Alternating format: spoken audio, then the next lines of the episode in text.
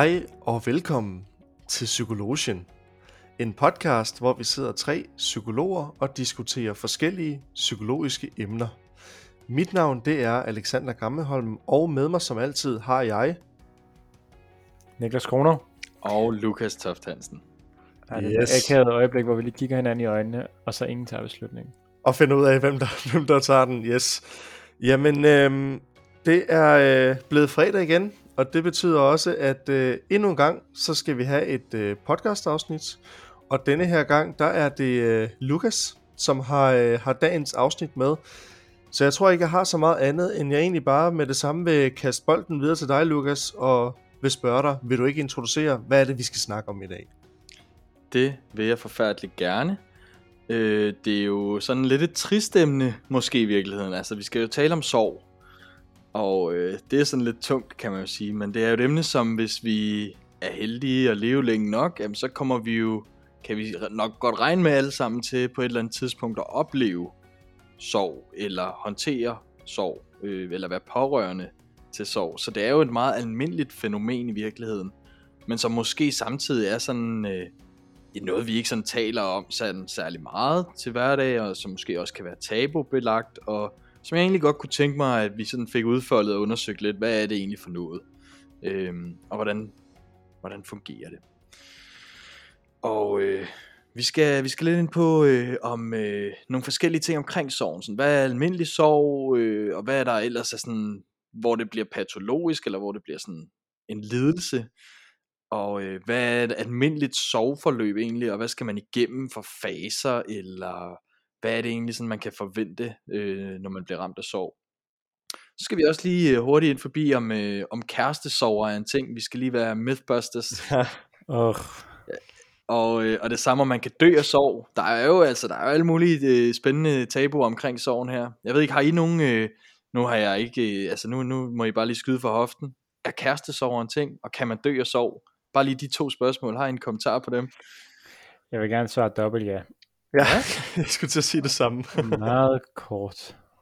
Det var... Jeg har øh, hørt om, øh, jeg har hørt om det, og det er jo meget, meget trist, men det har hørt om det, der kaldes kærlighedssyge, tror jeg det kaldes. Hvor at, øh, der er for eksempel, hvis man tager, jeg ved ikke om I kan huske men der var sådan en skoleskyderi i, i USA her for, det er et halvt år siden eller sådan noget, hvor en af lærerne blev dræbt, når hans kone, hun havde, de havde været gift i, hvad hedder det nu, øh, ja, i 40 år eller sådan noget.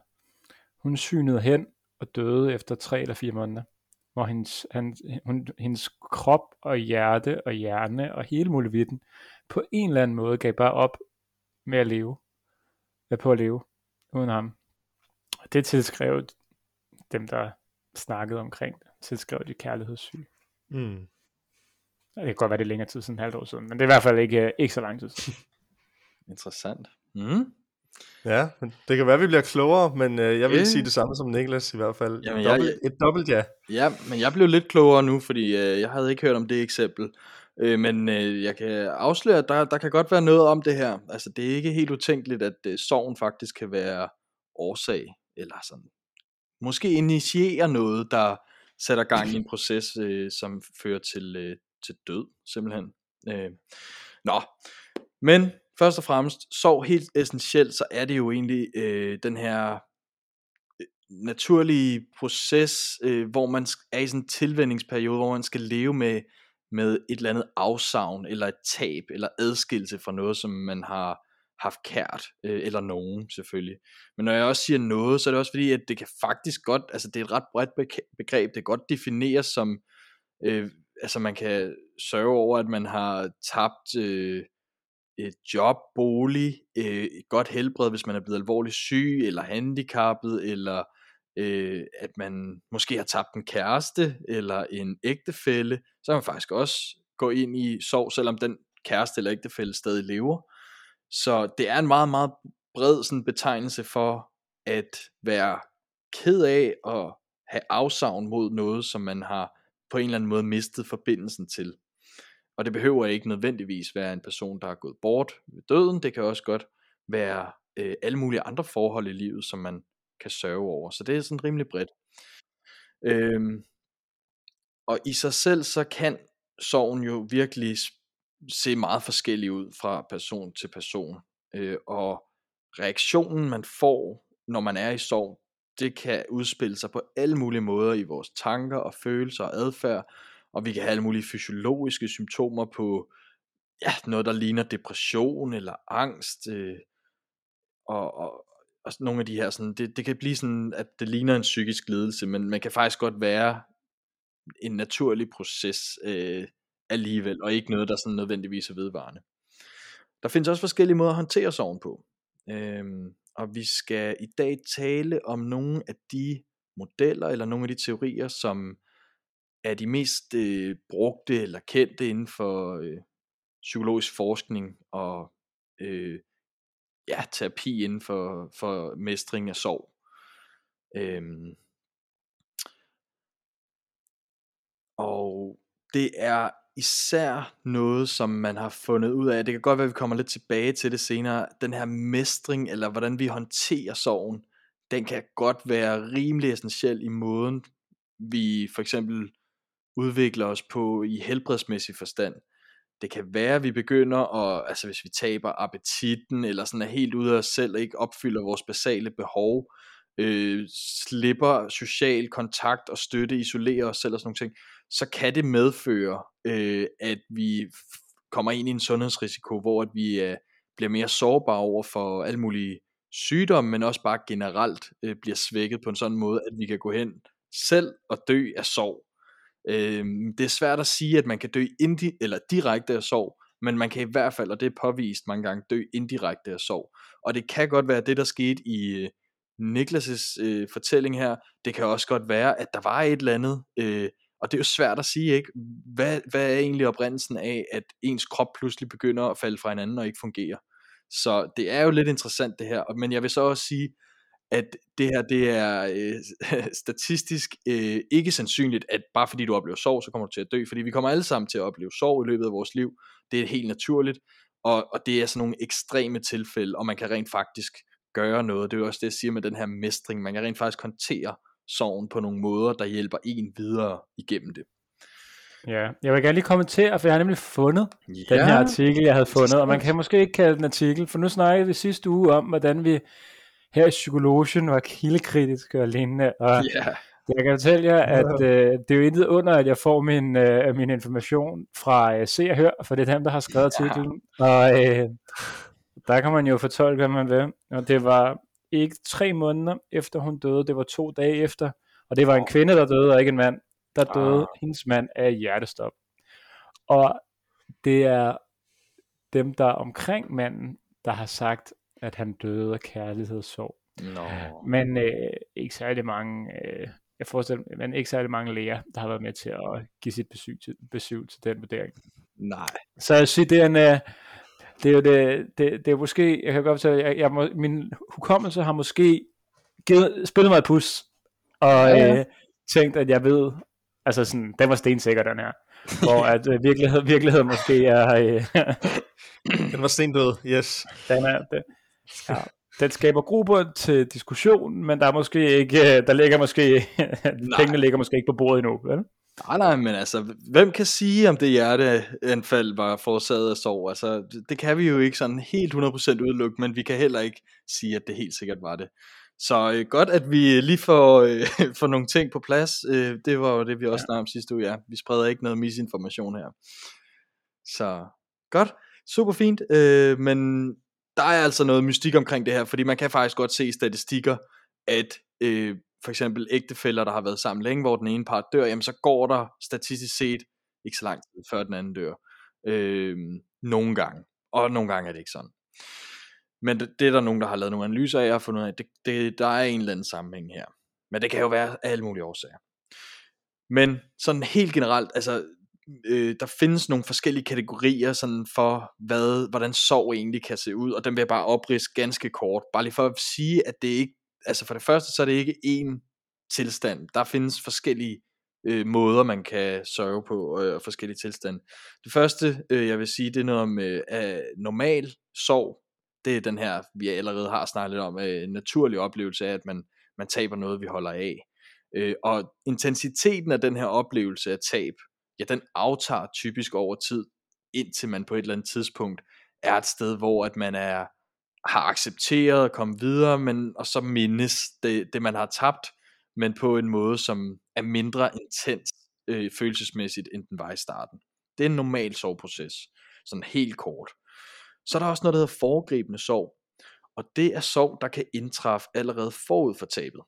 Det er, hvis man har en, øh, hvis man er pårørende til en, der er terminal øh, syg, eller kronisk syg, eller på hospice, øh, så kan man allerede der begynde soveprocessen, og det er der faktisk nogen, der, hvor de allerede begynder nogle af de her tegn på sov, øh, at man begynder at se dem, øh, allerede inden man egentlig har tabt, men man har jo allerede på en eller anden måde tabt et eller andet, fordi der er jo en eller anden, en eller anden helbredstilstand, der, der i hvert fald er tabt.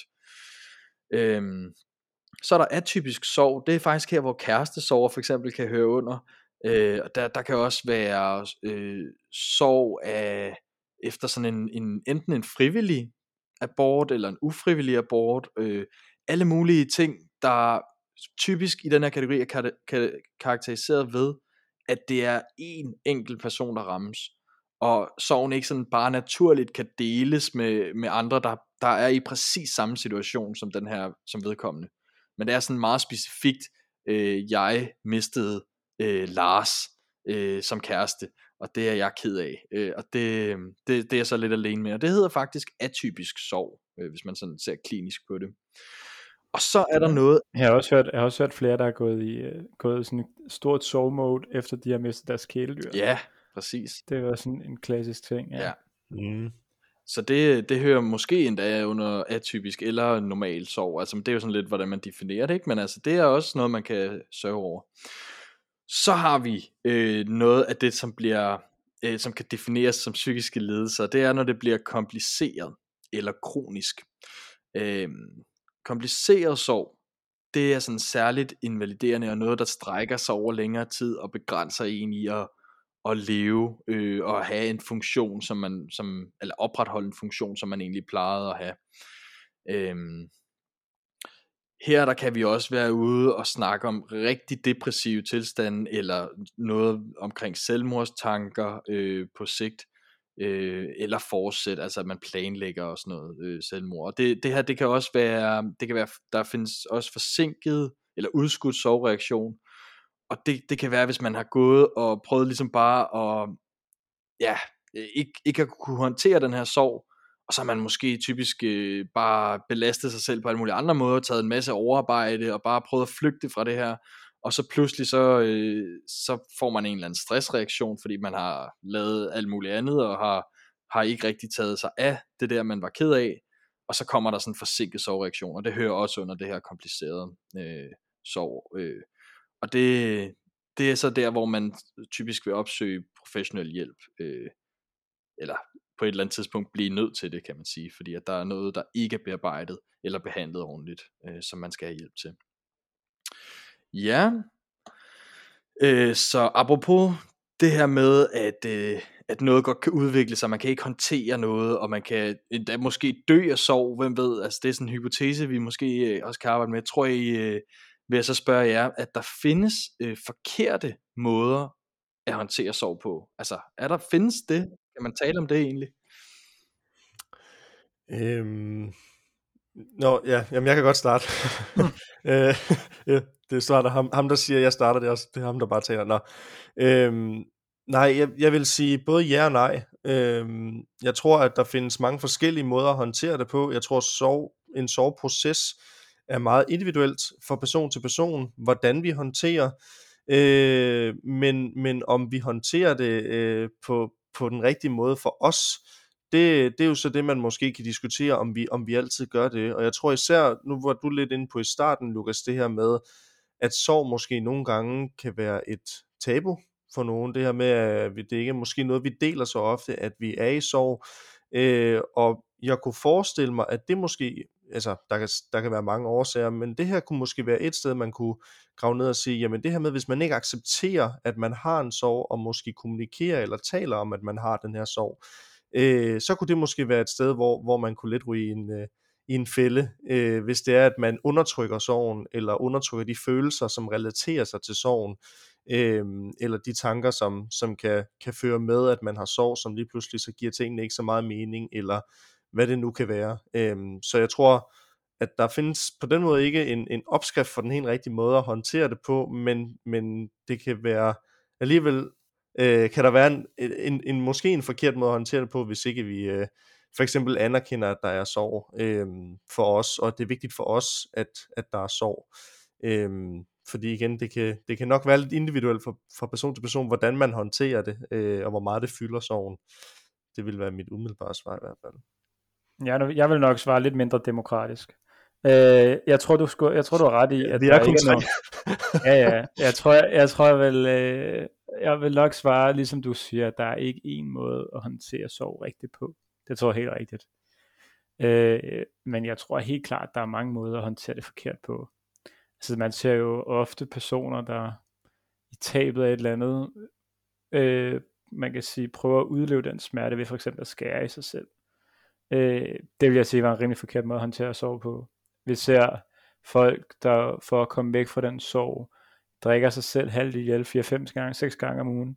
Øh, det vil jeg også sige, var en, altså, så jeg vil sige, der er mange forske, forkerte måder at gøre det på, hvor man ikke på nogen måde får bearbejdet sorgen, eller for, øh, øh, men derimod skader sig selv, for, for på en eller anden måde at flygte fra smerten, og flygte fra sorgen og placere den et andet sted. Øh, Helt sikkert. Så, så ja, så jeg vil nok sige, jeg tror helt klart, at du har, at du har helt, helt fat i den lange ende med, at der ikke er nogen rigtige steder, men jeg tror, jeg vil skulle mene, at der var nogle forkerte steder at gøre med det.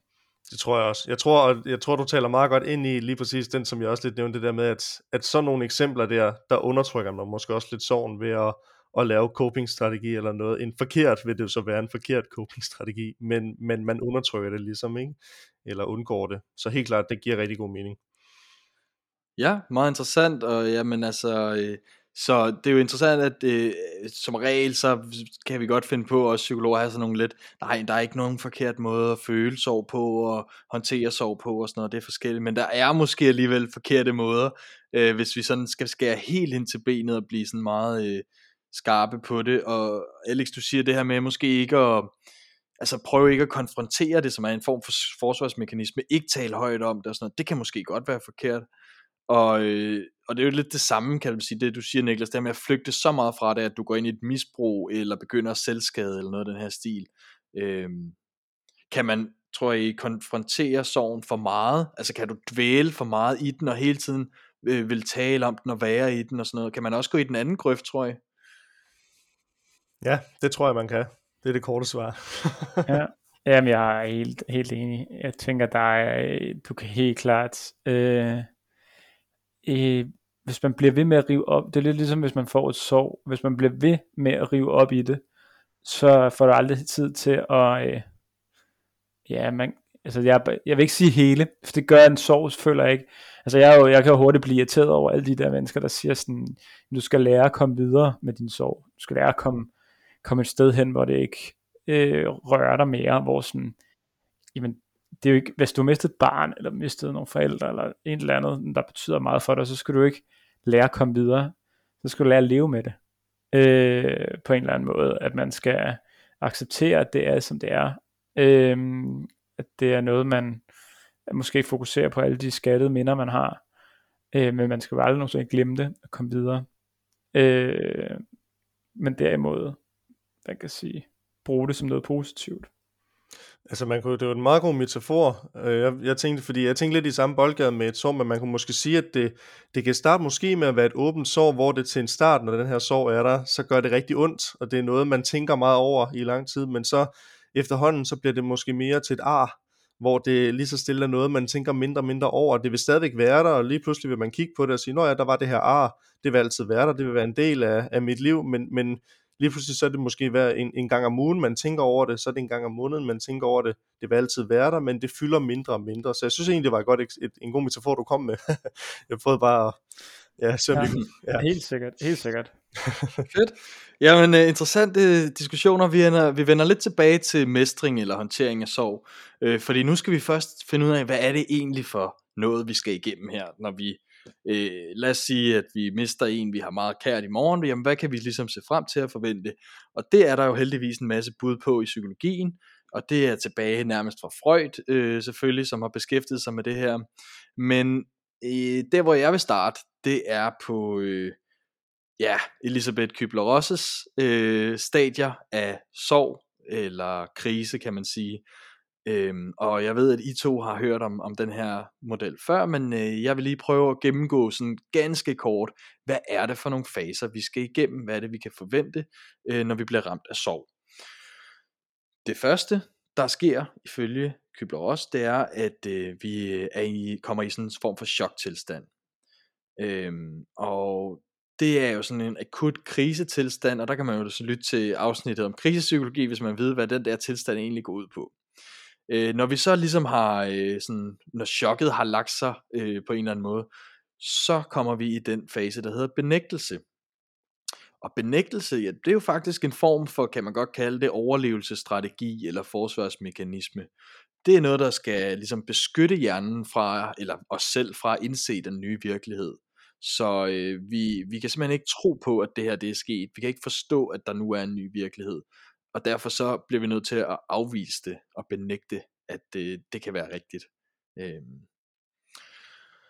Og øh, så herefter, så, øh, så går vi så ind i, i vredesfasen, eller frustrationsfasen, øh, øh, hvor at, øh, vi forsøger ligesom, der er, der er det sådan langsomt ved at gå op for os, og vi begynder sådan at sætte spørgsmålstegn ved, hvor, hvor der, altså, er det retfærdigt, og øh, vi søger at placere skylden, og hvorfor skulle det her ske for mig, og det var ikke øh, okay, og sådan nogle ting.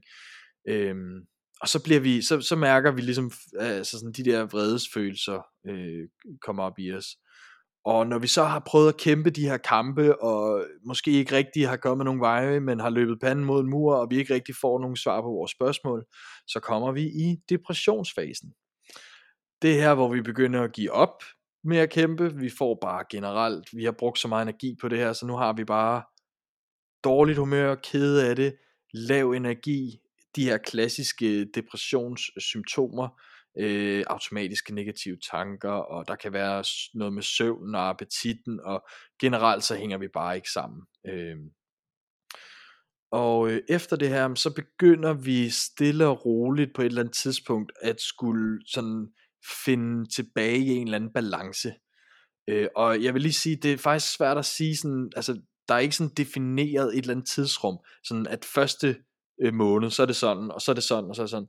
Det her, det kommer ifølge Kybler også ligesom øh, forskelligt afhængig af, hvor tragisk, eller hvor, øh, kan man sige, voldsom oplevelsen af sorg er, øh, hvor intens den oplevelse er, og, og præcis hvordan man håndterer at være i de her faser undervejs.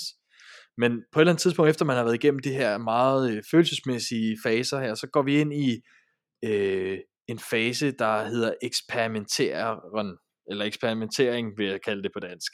At vi begynder sådan startende at, at, at skulle acceptere øh, nogle af de her omstændigheder, øh, og vi kan stadig godt sådan stille spørgsmål ved, hvis nu bare det ikke var sådan, men, men hvad vil der egentlig ske, øh, hvad vil øh, Lars har sagt, eller hvad, du ved, så kan man begynde at prøve at integrere øh, tabet i, ind i den nye virkelighed, øh, og, og, og sådan, også begynde sådan at orientere sig mod, at man også skal leve videre på en eller anden måde, selv med, med den her sorg.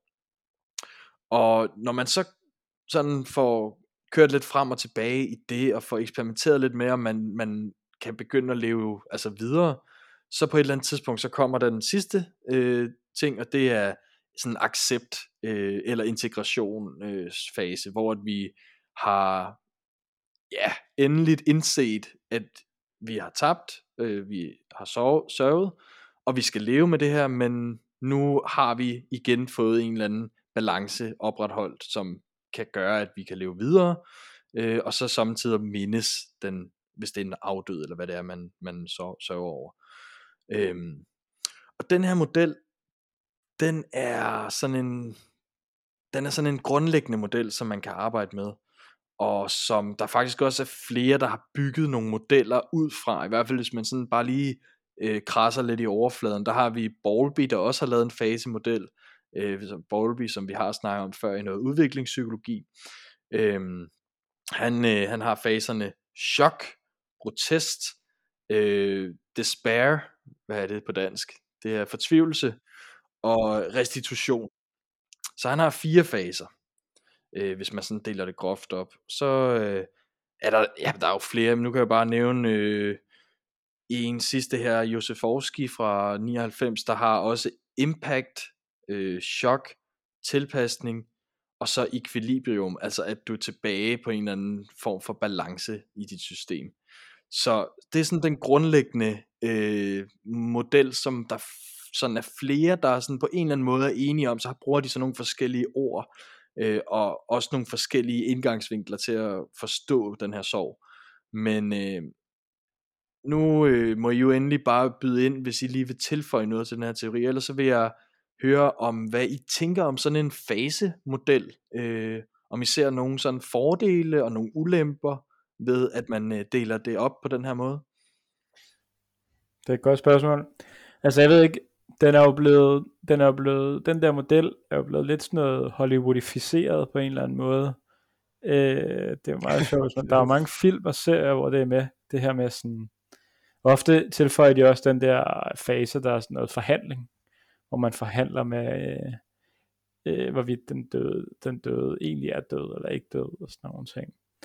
Øh, men altså, jeg må indrømme, ud fra min relativt sparsom erfaring med sorg og folk med sorg, så kan jeg godt mistænke, at det er lidt for, lidt for opdelt. Altså for eksempel så snakkede jeg med en i øh, terapi, som sagde, at hun havde grædt i et halvt år eller sådan noget. Og på et tidspunkt var hun løbet tør for, tør for tårer, og så var det begyndt at komme sig. Hvor sådan, da hun, det var ikke, hun, hun sagde, hun havde ikke været vred eller noget, som jo inkluderer den, men at den, men at sådan, virkeligheden egentlig bare på et eller andet tidspunkt ramte, øh, at hendes krop eller hjerne automatisk på et eller andet tidspunkt tænkte, nu, nu, nu, har, vi, nu har vi sørget nok. Øh, og det virker jo mere sådan individuelt baseret frem for at være så statisk og struktureret, som sådan en model egentlig er. Men jeg tror, det er meget fint med sådan nogle modeller, fordi de skaber sådan en forståelsesramme. Det skaber sådan en, måske også sådan en eller anden form for følelse af, at det er nok meget naturligt, det jeg, det jeg føler. Øh, og jeg er da sikker på, at mange af de her i et eller andet aspekt går igennem hos mange. Jeg er ikke sikker på, at det er sådan vrede og så sorg, og så at det er så opskilt eller opdelt, men at man ofte sådan får en eller anden blanding af at gå fra at være vred til at være ked af det, til måske at være vred igen. Ja. Helt sikkert. Jeg, synes, jamen, jeg er meget enig. Øhm, og jeg tror også, at lige præcis den her, som, som Niklas siger med, at på den ene side er det jo er det jo en model, og det når vi opdeler i faser, så er det jo også for at give en forståelse, altså den her med, altså lidt at, jamen det er faktisk ikke så mærkeligt, at du reagerer på den her måde, fordi det er helt naturligt, det er en måde, du kan reagere på, når du er i sorg. Og det er jo det, som, som, som de her øh, modeller, som også den her øh, fasemodel jo prøver at, og lidt at, at, at hjælpe med i forhold til at give den her forståelse. Øh, men jeg tror også, at jeg, jeg ender også nok der, hvor jeg, jeg tænker, at, at når man opdeler, og lige præcis med sorg, som vi har talt om tidligere, som jo kan være meget individuelt, øh, hvordan man håndterer det, øh, Øh, så, øh, så, så kan det måske nogle gange, øh, måske ikke altid være, at den er så universel, øh, og sådan er det jo svært med mange teorier og mange modeller selvfølgelig, men, men lige præcis med sorg kan man måske sige, det er så individuelt, øh, hvordan øh, sorgen kommer til udtryk fra person til person, så, så, øh, så, så det er svært, tror jeg, at opdele det i, i, i faser. Øh, der er nogle ting, som Niklas også siger, som giver mening, øh, og der, er må, der må også være noget universelt i det, i og med, at sorg er noget, som kan ramme alle os mennesker, så må der, det må jo være en menneskelig ting, og det må jo være et eller andet, vi kan vi på en eller anden måde alle sammen kan genkende til, at der må være nogle mønstre, Øhm, men, men igen, så, så bliver det bare så individuelt, så, så det er svært. Øhm, og så en del, og nu, altså, nu skal jeg passe på, det kan godt være, jeg skal ikke tage hele dit, øh, dit afsnit, Lukas, men noget af det, som måske også med, med den her, når man opdeler det i faser, kan være noget, som, som, som bliver lidt kritiseret, det er, at det bliver lidt for passivt, og det bliver lidt for meget. Det handler for det meste bare om selve sorgen, øh, og det er øh, de ting, der, der forbinder med selve sorgen, og ikke måske de, de ting, der kan følge med, når, der, når vi lige pludselig mister en person, og det her med tilpasning øh, og stressfaktorer, der kan føre med i, i det, øh, for eksempel. Jeg håber ikke, jeg tog for meget så i, i forhold til det, øh, Lukas. Men, øh. Nej, slet slet Det er meget fint, de skulle svare på spørgsmålet. Ja, det er rigtigt, ja. Så det er rigtigt, der er alle mulige ting i konteksten, som man ikke tager højde for. Det her, ja, som du siger, sådan en passiv måde ligesom at gå igennem Øh, fase 1, fase 2, fase 3, fase 4. Og, øh, og det, det sætter jo en eller anden formel på, som, som I begge to siger, at måske er det mere individuelt i virkeligheden. Altså måske øh, kan man også forestille sig, at man kan hoppe lidt frem og tilbage nogle gange i de her ting, øh, så det bliver mere cirkulært, frem for at det er sådan en retning, hvor Nå, nu er jeg i depressionsfasen, så er jeg kun deprimeret. Nej, jeg kan også godt måske stadig være lidt i benægtelse, øh, eller være sådan lidt delvist i accept, fordi nogle ting har jeg måske begyndt at acceptere. Så det, altså, og det, det er som noget, kritikken går på, at det, det, det er faktisk ikke sikkert, og der er faktisk heller ikke særlig meget empirisk øh, øh, evidens for, at alle mennesker, eller øh, ja, at, at den, at, som bakker op om, at det her, det skulle være sådan en form for øh, matematisk formel, øh, som altid er øh, gældende på nogle måder.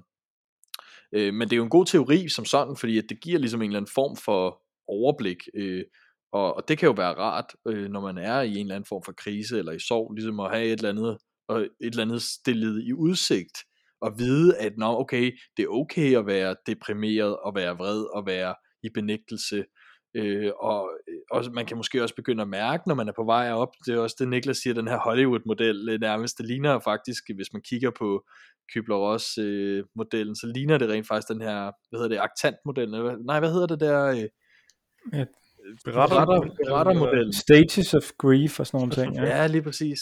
Øh, men det ligner faktisk den der berettermodel, som man også bruger i Hollywood-film. Øh, så det har, men, men det må jo også være, fordi det er, der er et eller andet ved det. Altså, der, der, man skal igennem øh, et eller andet. Der, der, er sådan, der ligner sådan en rusjebanetur i følelser, ikke? Øh, så, så et eller andet må den kunne, men det, der, det er ikke sikkert, at den, den måske forklarer alting. Og det er der nogle øh, forskere, nogle psykologer fra øh, et universitet i Holland, der, der indså øh, i starten af nullerne, øh, må man sige, eller i hvert fald øh, undrede sig over. Det var også fordi en af, af, af de her psykologer, det er Strobe og Schutt, hedder de, øh, der var kommet en øh, klient ind til hende, som havde sagt, øh, jeg, vil, jeg skal bede, bede om bistand, øh, om psykologisk øh, hjælp her, fordi at jeg øh, er ikke i øh, en eller anden fase, om det så var vrede eller hvad det var. Øh, og det, øh, jeg, jeg er direkte gået til depression, så der må være noget galt, eftersom jeg ikke har gået igennem faserne øh, kronologisk, som jeg skal. Og der tænkte, der tænkte Strobe her, at det, det virker ikke rigtigt til, at det, det, det er så smart, at man går og tror, at man søger forkert på en eller anden måde. Øh, fordi at den her person var i øvrigt sådan rimelig øh, al, i almindelig sorg, så, så det gav ikke rigtig mening, at, at personen også skulle bekymre sig om, om personen nu sørgede rigtigt. Og det gjorde jo så, at, øh, på, altså, at man, man udviklede en masse, man lavede en masse forskning, og til sidst udviklede den teori, eller den model, der hedder tosporsmodellen, eller Dual Process Model. Yes. Theory. Ligesom alle de andre, ligesom alle de andre tusind, der hedder det samme. Yes, det gør de nemlig. Der er rigtig mange, hvor man har fundet ud af, at der må være to spor, eller to ja. faktorer, der spiller ind her. Der er vi også snart med hjernen, der er altid to øh, system 1 og system 2 osv. Her der har vi altså også kogt det ned til to øh, grundlæggende systemer. Og øh, det er i dag en af de mest udbredte øh, modeller, når man skal sådan behandle eller om ikke andet forklare, øh, hvordan en soveproces kan fungere eller se ud.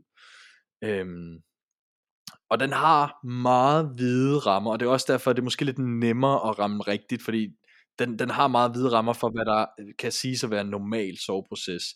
Øh, og der er ikke nogen faser i den her model. Der er ikke nogen tidsangivelser for, hvor lang tid det skal tage. Men øh, der er taget højde for, at det her det kan være ret individuelt. Og det der er i modellen, det er, at der er, som navnet antyder, to spor, og der skal være i en naturlig god soveproces en vekselvirkning mellem de to. Og hvad er de to spor? Hvad går de så ud på, spørger I? Og det, som jeg kan fortælle, det er, at øh, der er et øh, indre spor, eller et tabsorienteret spor. Det her, hvor at øh, smerten over tabet øh, ligger, og øh, alt det der, øh, der, der kan godt ligge den her vrede og depression, og alle de her svære ting omkring sorgen. Øh, det er der, man er i, når man har det dårligt, eller sørger på en eller anden måde, uanset hvordan, man, man, hvordan det ser ud. Øhm, og så er der også det ydre spor, og det der også kaldes det restaurerende spor. Øhm, og det er hvor man orienterer sig væk fra sorgen, og ud i verden, og skal finde ud af at fungere i sit liv på en eller anden måde, øh, med de nye forandringer, der så måtte være, eller være afstedkommet af, at man nu har mistet et eller andet, som var essentielt, og som man skal leve uden. Så at man igen har mod på, på en eller anden måde, at forsøge at gøre nogle nye ting, at distrahere sig fra den der sorg, øhm, at man kan gøre nye ting, ja, får nogle nye roller, nogle nye relationer, opsøger alle mulige måder at håndtere den her sorg, eller i hvert fald glemme den lidt på en gang imellem. Og det er jo en form for afledning eller undgåelsesadfærd. Altså det er jo sådan lidt det, vi var inde på mellem det her med øh, ekstrem undgåelse, hvor du slet ikke konfronterer noget. Øh, der skal vi ikke ud helst, men vi skal heller ikke ud i kun at sidde og pille i såret øh, resten af vores liv og aldrig komme os over det. Og det er det, som øh, Strobe og Schutt, de siger, at nej, vi skal faktisk bevæge os frem og tilbage i en eller anden dynamisk øh, vekselvirkning mellem de her to spor. Og det skal så være meningen undervejs, som man formår at være fleksibelt mellem de her to tilstande. At samtidig så sidder man og mindes og sørger og er ked af det og græder, og så dagen efter, så kan man måske alligevel øh, gå ud og orientere sig øh, mod et eller andet nyt, øh, opsøge et eller andet øh, fællesskab, øh, eller gøre et eller andet, der distraherer en, læse en bog, eller øh, gøre, øh, se, se en serie, eller et eller andet, som, som får en på andre tanker, uden at det skal blive sådan konstant undgåelse, eller konstant søvn. Og øh, jo mere fleksibelt man kan på en eller anden måde undervejs begynde at gå mellem de her to spor, jo mere fremskreden kan man sige, at ens håndtering eller ens soveproces er. Men der er ikke nogen definition af, hvor ofte du skal være i det ene eller det andet, eller hvor meget du skal zigzag frem og tilbage. Det vigtige er bare, at du på et eller andet tidspunkt formår at mestre at være øh, begge steder. Ikke på samme tid, men øh, et sted ad gangen, kan man sige. Og, og kunne, øh, kunne gå tilbage igen. Og øh, jamen det var sådan lige umiddelbart omkring det. Så der var altså det tabsorienterede spor og det restaurerende spor, og det er de to spor, som vi kører frem og tilbage imellem. Øh, og i det, der ligger så alt muligt forskelligt, øh, men som kan være meget individuelt. Så nu skal jeg jo lige høre jer, hvad tænker I om, om den her teoretiske model, som er lidt mere vag, og ikke har de her faser, og ikke har den her faste forklaring, men er sådan, ja, lidt mere, det går lidt frem og tilbage. Ja, jeg kan godt lide den. Nå, jeg synes, den taler meget godt ind i det, alle så jeg så snakkede om i starten, med at man, øh, at man ikke skal glemme folk, men man derimod skal, man kan sige, leve med dem øh, på en god måde, og det taler den jo også ind i, at det er okay at have sorg, at det er også okay at kigge videre, og der skal gerne ske begge dele, og det bliver jo måske på et tidspunkt en eller anden form for, man er mere over i den, øh, når man bevæger sig ud af sovefaserne, at man bliver mere, mere, mere over i den der ekstaliserende del. Men man, men man stadig en gang imellem vender tilbage til den første, synes jeg, øh, ja, så jeg synes den passer fint. Ja, meget enig. Jeg tror, at, at lige præcis på sådan noget som, som sorg, hvor det er så, som vi snakker om tidligere, så individuelt, hvordan man altså, håndtere det osv., så, så, øh, så, så en lidt vag model, på trods af, at det ikke altid det er så, så fedt at sige en vag model, så, så kan den måske nogle gange, for eksempel i det her tilfælde, måske være, være egentlig meget god, som Niklas siger, i forhold til det her med at sige, jamen, altså, der er lidt to spor, man kan køre i, at, at man kan godt have sorg, men samtidig også øhm, få, øh, have et fokus på at, at komme videre, som du også nævner, Lukas, i forhold til det, øh, hvad skal man sige, det, det, du kaldte det, det tabsorienterede, øh, og, øh, og det, var det det reetablerede, du sagde? Øh, øh restaurerende. Restaurerende, undskyld. Ja, der øhm, findes jo flere ord for det her, men ja. Ja, ja, ja, men, men, øh, men hvor man ligesom bevæger lidt i, imellem det, og det er også, altså, fordi det er jo måske også, den er måske også lidt realistisk på det punkt i forhold til, at, at der er selvfølgelig alle de følelser, som er forbundet op på den her person, eller det her øh, kæledyr, eller hvad det nu er, vi har mistet, den her øh, relation, vi har, har mistet, som, som gør, det vækker nogle følelser i os, men samtidig så, så gør det også bare, at når vi har mistet øh, øh, den her relation, jamen så er der nogle nye ting, altså det bliver lidt at skulle leve, øh, det, vi, vi er jo nødt til at, at, at tilpasse os lige pludselig. For eksempel hvis det er en ægtefælde, jamen så er der jo nogle nye færdigheder, vi skal udvikle. Det kan være lige pludselig, vi selv skal stå for økonomien. Det var ellers før måske enten et fællesprojekt eller den anden, der gjorde det. Det kan også være, at madlavningen lige pludselig jo hænger udelukkende på os. Øh, og det lyder måske som sådan nogle lidt, lidt vage hverdagsting, men det er jo sådan nogle ting, som jo gør, det, at der går hverdag i den, som gør, at vi, bl- vi ryger over i det reetablerede, øh, og ikke altid kan være i det tabsorienterede. Øh, så så det, det, det, det giver måske meget god mening på, på det punkt. Øh, så, Ja. ja. Og det er måske også forkert at kalde det vag, men det er jo fordi, der ikke er et endeligt svar, og det er i virkeligheden det mest præcise svar, vi kan give, fordi øh, det der er ved den her model, den, kan, den er svært ved at kunne, eller tage fejl på en eller anden måde, ikke? hvor de andre, jamen, der kan du godt Jo. være i en anden fase, end den, der en, du egentlig skulle være i, og der kan være mange ting, du kan sige, det passer jo ikke, men her, der, der, der er der lidt bredere rammer for, hvad, hvad der kan være okay, øh, eller hvor man kan være, og hvor man kan befinde sig, øh, og, og det er jo så det, jeg vil slutte af med at, at spørge jer om. Øh, hvordan ved man egentlig, at processen den øh, forløber eller fremskrider sådan, som den skal? Øh, og er der noget, man skal være opmærksom på? Fordi nu, nu i starten, så var I jo sådan meget klare på, nej, der er faktisk nogle ting, der ikke er, er tegn på, at det går så godt med at håndtere den her sorg. Øh, men hvordan, hvordan ved du egentlig, om du håndterer sorgen hensigtsmæssigt? Har I sådan et, et godt bud på det? Hmm. Jeg tror efter en given periode, der er meget individuelt, at man begynder at have flere gode dage end dårlige dage, som man havde tidligere. Tror jeg, mit bud vil være, at man kan, altså fordi det er jo meget, når man er i det, kan det jo være super uoverskueligt, men hvis man kigger ned i det, og kan se, jeg har flere timer om dagen, hvor jeg ikke er lige så tynget længere, så vil jeg nok sige, at det går den rigtige vej. Men det er et pisse svært spørgsmål.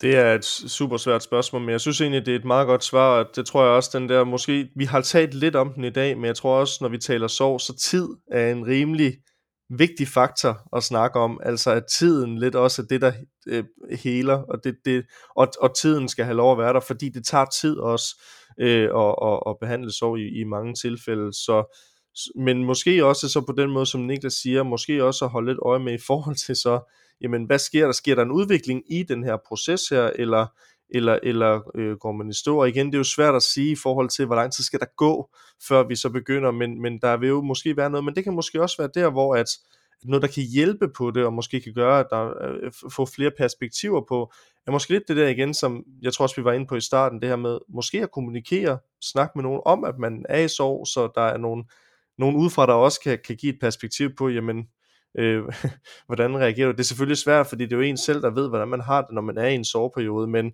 men det at snakke med, det er måske, øh, med nogle andre om det, kan måske også øh, hjælpe på det, men også give nogle andre perspektiver på det. Og så de der eksempler, som Niklas nævnte i starten, er måske også et meget godt eksempel på, så, så, så er det en forkert måde at håndtere det på, hvis vi, hvis vi er derude, selvom det er selvfølgelig nemmere sagt end gjort, bare at sige, nej, nej, det skal du ikke gøre.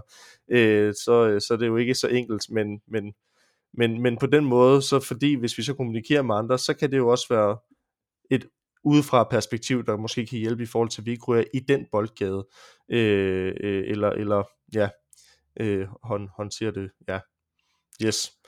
Ja. Men det er svært. Ja, det er det jo. Og det, og det er også derfor, det, jeg synes faktisk ikke, at det er et nemt emne. Øh, dels fordi det kan være følelsesmæssigt, men egentlig også fordi det, det er egentlig lidt, og det er egentlig lidt svært at få fat i, øh, hvad der er rigtigt og forkert og sådan noget, og, og, og findes det, altså findes der noget, der er rigtigt og forkert, det, det er også lidt svært at sige egentlig. Øh, men jeg synes, vi har fået sat nogle ord på, og nogle nuancer på, og fået udforsket det lidt, og det er jo det, som, øh, som vi gør her i Lotion, øh, og vi blev jo også selv kloge undervejs, og jeg synes også, at det har været nogle rigtig gode indspark, I har haft, så jeg har da også øh, fået nogle, øh, nogle ting med herfra, så øh, jeg siger bare tak til jer. Mm, mange tak. Jeg synes også, det var et godt langt indspark, du havde. Ja. Det var, det var rigtig fint. Øh, og mange tak. Det er jo et, lækker, det er et fedt emne, øh, lækkert emne at få mere viden om. Det er et øh, vigtigt emne at få mere viden om, fordi at øh, det er jo sådan lidt, man, man ved, før man står i selve sorgen, så, øh, ja, så ved man jo ikke rigtig, hvordan det føles. Og det er måske meget fint ligesom at kunne sætte nogle ord på det. Øh, så øh, mange tak. Pis godt emne.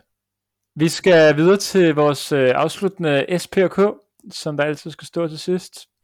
Jeg håber, Lukas, du har forberedt noget lækkert til os. Det har jeg i hvert fald. Perfekt. Jamen, øh, Alexander, har du lyst til at, øh, at starte? Det kan jeg godt. Jeg tror, det er lang tid siden, jeg har haft en K, så har du Yes. et lækkert, et lækkert K til mig, Lukas? Jeg har en lige til dig, Alex. det er og øh, perfekt. nu skal du høre. Øhm, du skal argumentere for, at sorg altid bør behandles medicinsk, således at øh, mennesker med sorg kan fortsætte deres liv helt uden øh, at øh, være generet af ubehag undervejs, men bare kan leve videre. Det kunne jeg godt tænke mig som Øh, præparat. Det må du gerne yes. yes. for. Ja, jamen det kan jeg godt prøve. Jamen, øhm, jeg tror, jeg vil tage udgangspunkt så i det her med, fordi at sorg jo er et øh, meget bredt emne, og dermed også et, øh, et, et emne, som, som vi, vi prøver at koge ned, men som ikke altid er så nemt at koge ned. Og fordi vi reagerer så forskelligt på det også, og det kan være noget, som, som virkelig kan tage, tage overhånd, og som kan gøre, at vi enten ryger i den ene boldgade med konstant at sørge, eller i den anden boldgade med hele tiden at skulle, øh, øh hvad hedder det, øh, øh, fortrænge det.